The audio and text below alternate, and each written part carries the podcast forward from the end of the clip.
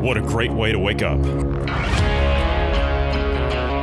With a cup of logic, reason, and common sense.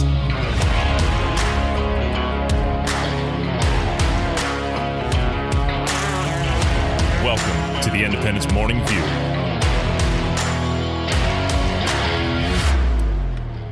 Let's get to it.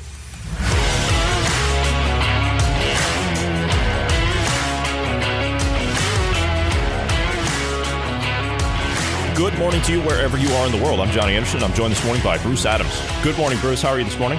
Good morning. Well, I mean, healthy and alive. Uh, sore a little bit. Been pretty busy. Yeah, I know you're in the process of. Uh, I know you're in the process of moving. So, a um, mm-hmm. couple of things. Um, first of all, you're you're moving. Uh, are you moving like towns, or are you staying in the same area? No, it'll be the same town. Yeah, we're just okay. Um, getting yeah, a different house. Okay. Um, so in the coming days, we're probably going to be doing some scheduling changes because of uh, your moving situation. Because everybody's moving over there right now, seems like, uh, and you're talking about doing this like sometime within the week. So that's that's pretty fast. Yeah, uh, that's yeah, that's a fast move. Yeah, uh, we're so, hoping we're hoping. I mean, we'll have it on the market and whatnot this week, and then hopefully we get it sold quick. The market's really good right now. Uh, it's mm-hmm, kind of. Uh, mm-hmm. People are buying houses yeah, on, you know. on Zoom and Skype calls, man. It's crazy. Yeah, it's kind of you know with uh, with tele uh, telecommutes and uh, I don't know wanting to get out of these riot ridden cities. You know, um, people are moving to smaller areas, quieter neighborhoods. Yeah, so we're hoping. I don't, I don't blame them. I, I, don't blame them. All right. So here, here's the thing: Is it possible we're going to have to? We we might have to delay the morning show for like a week. Uh, it's possible, but we may not have to. It it what may end up happening is I just may not be here to do a morning show every once in a while. Uh, it depends on how busy it is and everything. So the next coming few days probably okay, I think, because uh, you know until it's on the market. But yeah, it's it's been busy. So okay. All right. Some days there will be some disruptions coming down the pipeline, I'm sure, uh, but it'll be temporary. It, it won't be permanent until uh, old Bruce here gets his uh, gets his affairs back in order. Uh, moving from one place to the next that takes time. You know, I, I mean, believe me, I know. So that uh, that does take time. Anyway, uh, but we'll deal with that and we'll cross that bridge when we come to it. But this morning, let's talk about building your own stereo. Bruce, you ever built your own stereo? I've taken many stereos apart and put them back together, but I have not actually built one from scratch. This seems to be one of the new things out there that's really popular right now. So, because of COVID lockdowns and all that stuff, there's been a resurgence in people wanting to build their new or build their own stereos. Now, I remember people, you know, back even in my own family, I knew uh, and, and, friends of the family, they would build their own stereos back in the you know 70s and, and 80s and 90s. They would build their own stuff. As a matter of fact, that's what Radio Shack used to be. You could buy the parts and build your own stuff. That's that's what it used to be. But uh, there's a company out there now that creates these things. So they they bake they basically have uh, the pieces of wood, the circuit boards, the wires, the transistors, the capacitors, and the vacuum tubes. Oh yes, I said it. The vacuum tubes. For those that don't know what a vacuum tube is, you know, go look that up. So they actually have all this stuff. Which, by the way, I was talking to our sound guy yesterday, and I showed him that. Um, I, showed him. Speaking of vacuum tubes, I showed him that um, that headset that's made by uh, Sennheiser. That's sixty thousand dollars. Because I said, "Oh, you're an audiophile, right?" And he said, "Yeah." I said, "I got something for you," and I sent it to him, and he said, "There's no way." he says, "If I'm if I'm spending sixty thousand dollars for a for a pair of headphones, a pair of headphones, sixty thousand. They're going in a glass case, by the way. If if I, if I buy a set of headphones that expensive, they're going in a glass case for display. they're not actually getting used. Yeah, I don't blame you. You know that, that the company says now. Get this: you have to put if you want a pair of those. Interestingly enough, you want a pair of those, you got to put ten thousand dollars down. The company then calls you, arranges a uh, you know your order send somebody out because everybody hears things differently they test you and you know do all this stuff and they want to make it a sound that is so good that you ju- you just won't want to hear it. You'll want to live in it, is what they say. So, I mean, if that's what sixty grand buys you, I mean, that's um, that's. I'm not against it. The thing is, is you'll have some rich people that'll be doing it, and as technology improves, it's similar to the flat screen t- TV. Eventually, we may have a procedure for you to go through that's very quick and simple and easy, and have custom made headphones for 200 bucks or something you know and that's a that's a mid-range set of good headphones nowadays so i mean it's it's in the near future, that could be, you know, beneficial to us. Indeed. Project manager for an Indianapolis area uh, industrial piping company has been collective or collecting vinyl for about five years.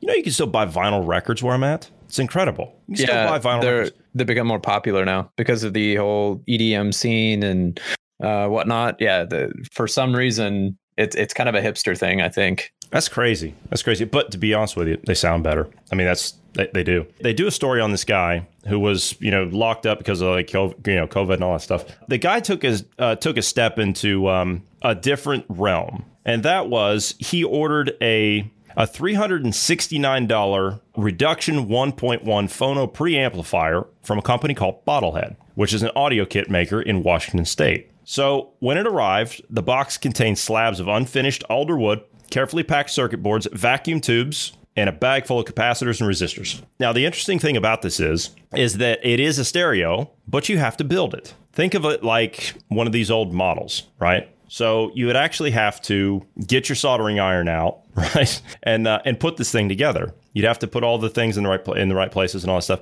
It comes with instructions, right, step by step instructions. This guy was a first time uh, person and all this stuff. Uh, borrowed some stuff from uh, I think a couple of family members of his. Watched a couple of YouTube videos, and he said he built the whole thing in about eight hours. You know, four hours uh, each day. You know, took him a couple of days to build it. But um, you know, there's something satisfying about this. I, I remember the first time I built a radio, uh, just a little FM uh, radio. Uh, or maybe it was even an AM radio. I can't remember. I, no, it was an FM radio, and it was literally it was just a little circuit board, and you had to put all the stuff together, right? You had to solder it all, and you had to put it all in, you know, in, in the right place and everything like that. And you know, when I finished that thing, it, it took me a few hours to, to do all that stuff, you know, because you have to get in there like real fine and, and make sure all the, you know, make, there's no cross connections or anything like that. And when I finished that thing and I turned it on and I had, you know, just the single little earpiece, you know, I, I put in my ear, you know, I, I, was actually, I was satisfied as a young kid when I did that. And building one of these things, I, you know, I almost wish I could order one of these things and, and build one just for the hell of it. But I think this is going to go to a larger point, and I don't want to spoil too much of it this morning, but I think this is going to go to a larger point with something you want to talk about this afternoon, which is robotics. And by robotics, what does that mean? That means job replacement, right? Well, everything that we've known about buying things over the last 20, 25 years, stuff like that, has been about convenience. Nothing's been about you actually building things anymore. Well, what if you actually had to build something? What if you wanted something and you had to have the technical knowledge to build it? Or you had to buy it from somebody, you had to pay a premium for somebody to build it. And then, of course, if it broke down, you had to take it to a repair shop. You know, God only knows you could actually find any of those places anymore. But there's something satisfying about stuff like this that I rather enjoy. And can you imagine if they take away people's jobs, right? I mean, there's no, what I'm saying is, is when you do something and you complete a job and you're proud of it, then you feel a sense of satisfaction and you, you gain dignity from that. Same thing with this if you were to build something, even though it's it's something so simple like this, there's a satisfaction about actually building something and getting it to work. But imagine if they took all this away from you. This is why people don't appreciate things anymore because they don't actually build things. They don't value them. I mean, I, I remember when I was growing up, you know, my, my grandparents that came from the old times and it was always about appreciating something, right? It was about doing work yourself and, gaining that uh, that appreciation for the job that you did, that you worked hard at. And so I, I, don't see anything different with this. You put in the time. Yeah, granted, it's four hours a day for a couple of days. You know, it's just a little project, whatever, to keep your mind occupied, keep you busy. But imagine the satisfaction of of doing something like this that actually becomes something more than even what I did. You know, I just built a little tiny, you know, two, three inch wide FM transmitter. I mean, that's all I did. You know, just a little project. But this, I mean, I find this fascinating to, to be able to do something like this. What, what do you think? What do you think of this? As you said, like a hobby, like, um, you know, doing something on that sense just for your own enjoyment, if you will. I, I, I think it's great. But the, the one thing I, I I would like to encourage people having uh, to to have skills like this to do these kind of things, right? To to be able to create and design things, uh, or or even just put them together. Having those skills is great. The problem that we're running into is, for example, this this system. Could you make one from scratch if you didn't have the circuit board? That that's that's the main concern I have with, with this. Is it's a great hobby, but as far as um, doing this as like a business or something, you still have to have somebody manufacture the chip, or um, you know, for example, for for the radio, uh, a radio is fairly low tech compared to the other stuff we're using. Like, look at your PC. Could you manufacture a PC yourself from scratch? Well, no, because you you would have to have the technology to produce the chips to, you know. So there's still a, this is this is kind of where my I hate the the way technology has gone in the sense of uh, there's so much me- the medical field is the same way. There's so much to it. There's so much that the average person doesn't know about it. You're having to um, just trust whoever made it or trust whoever programmed the software or made the medication or what have you. You have to trust them to ensure that they know what they're doing that their their um, interests are to either produce a medication that does actually help people uh, and produces a product that is actually beneficial to you and not like skimming data or or doing something other you know something else that's nefarious. So there there's kind of a, a disconnect between the complexity of devices and the knowledge of the consumer. And this is kind of a this is an example of a direction i would like it to go. I wish consumers had more understanding on how devices functioned or or products worked. Um, but uh, yeah, I don't I don't know how to I don't know how to solve that. If you knew how things worked, it would be more difficult to enact a digital dark age, for example. I mean, it, if you knew how to program, how to build a computer or what have you, you could theoretically build a counter to whatever they're doing. You know, be able to sustain yourself in, in a digital dark age. But uh, well, Bruce, as you know, I I think you just need to learn to code. I I have some I have some uh, back burner projects that I'm working on to to kind of learn that. So, yeah, how's yeah. that? How's that COVID helmet coming? Yeah, uh, right now it's uh, moving is the main priority right now. so uh, you know, moving. house repairs, packing, you know, that kind of stuff. Yeah. Uh huh that that's been on the on the uh, to do list right now. So it's on the to do list. Okay. Well, I mean, you you have a public that is waiting for your COVID helmet, so you need to get on. Yeah, I know, right? Yeah. I mean, you know, mass production. You know, you, you can't wait. You've got to act now. I mean, we're Bruce. We're in the middle of a pandemic. Right. Yeah. True. It's not right. really a pandemic anymore. It's but, you know. not. A, it's not a pandemic anymore. We talked last week about building an internet bridge from the Earth to the moon. Right. 4G on the moon yeah. Mm-hmm. And I said, well, what's to stop this Starlink system from connecting the Earth to the moon? Right. Mm-hmm. You put a 5G connection on the moon. I mean, you know, there, there's your problem solved right there, right? So uh, that's uh, that's indeed a possibility. Well, come to find out, apparently I'm not the only one thinking that. SpaceX has said that it wants to take its Starlink satellite broadband service to Mars. So they're to they're you know they of course Mars you know they want to build a a whole city up there. But see here's the thing, mm-hmm. the Earth and Mars whenever they do this, it's going to have to be connected anyway, right? Yeah. I mean you're going to have to have some kind of a link to it. So Here's the thing. In a recent interview with Time Magazine, SpaceX president and COO Gwynne Shotwell revealed the uh, revealed the Mars plan, and they said Shotwell said, "Once we take people to Mars, they're going to need a, ca- a capability to communicate naturally, right? It's a one way trip, right? I mean, it's you're, you're not coming back. For. It's not the first. Yeah, for, for now. now. Uh, in fact, I think it will be even more critical to have a constellation like Starlink around Mars. I could see that. Uh, yeah. She also stressed that uh, Mars and Earth will need to be connected. True. And then, of course, you need to connect the two planets as well. Mm-hmm. So we make sure we have the robust telecom between Mars and back on Earth. Okay. So, yeah, you got to have communications on both ends. Talk about a long distance phone call. Wonder what that'll cost. That would mean Mars and Earth would have some kind of internet bridge between them, which would make sense. Can you imagine that? Can you imagine actually, can you imagine Dude. gaming with somebody on Mars? You know, I mean, it would be like a 20 second delay. Wouldn't really work all that well. Little bit of a latency problem. Mm-hmm. They said that the, the uh, they explained that the company isn't giving up on Earth just because it wants to aim for Mars. Uh, she said it wants to give humanity another shot in case there were to be some horrible event on Earth. So that's what Musk's plan is for the, all this anyway, is right? He, he thinks that Earth is pretty much done for and he wants to start over. Isn't that what this is all about? Correction. Uh, communications from Mars to Earth would be three to 22 minutes, not seconds. That was that was my my mistake there. Three to 22 minutes. Is that with current technology, or would it be with Starlink? Um, if signals travel at the speed of light, this means it can take between three and 22 minutes. So it Starlink would would still fall in that category because they're using lasers and microwaves. So speed of light. Okay, so there would be no face-to-face communication like we're doing now. It would have to be recorded messages, and then you would have it would be like a video message you have to send, and then you you wait, and then you get one back. Yeah, that that's basically how it would have to be, um, unless we we figure out uh, quantum entanglement. and we're able to entangle particles and then use those, manipulate those for data transfer. That could be a way to do it. In which case, that would be instantaneous data transfer from you know Mars to Earth, which would be that would be phenomenal. That would that would be a huge boon to our um, colonization efforts because then you could you could transfer, you could be anywhere in the universe or anywhere in the galaxy and send data from from one point to the other instantaneously. It's quite impressive if we could do it. But We're anyway, yeah, in a lab right now. Yeah, they, they go on to talk about, uh, you know, uh, SpaceX's mission to get a thousand people, or excuse me, a thousand ships, a di- thousand ships or whatever it is to, or a million people to send uh, on a thousand ships or whatever it is to, to Mars or something. I, I don't know. Thousand So- or hundred or whatever it is. I think it's a Have you- thousand over ten years. But Is it okay? Have you heard anything so. more about this this Starship thing uh, that they're actually building? Are, are they preparing an actual test in the coming days?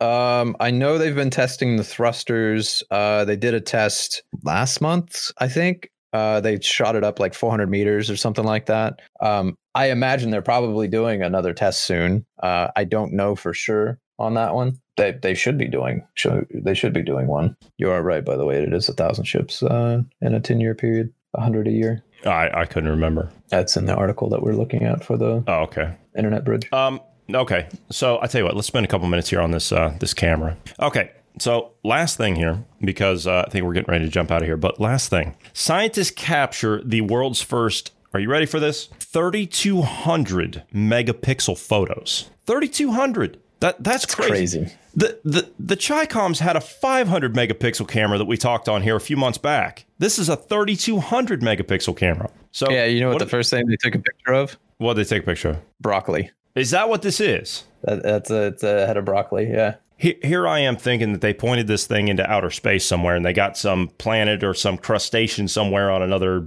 you know, asteroid or whatever it is. And you're telling me I'm looking at broccoli. Yep, that's broccoli.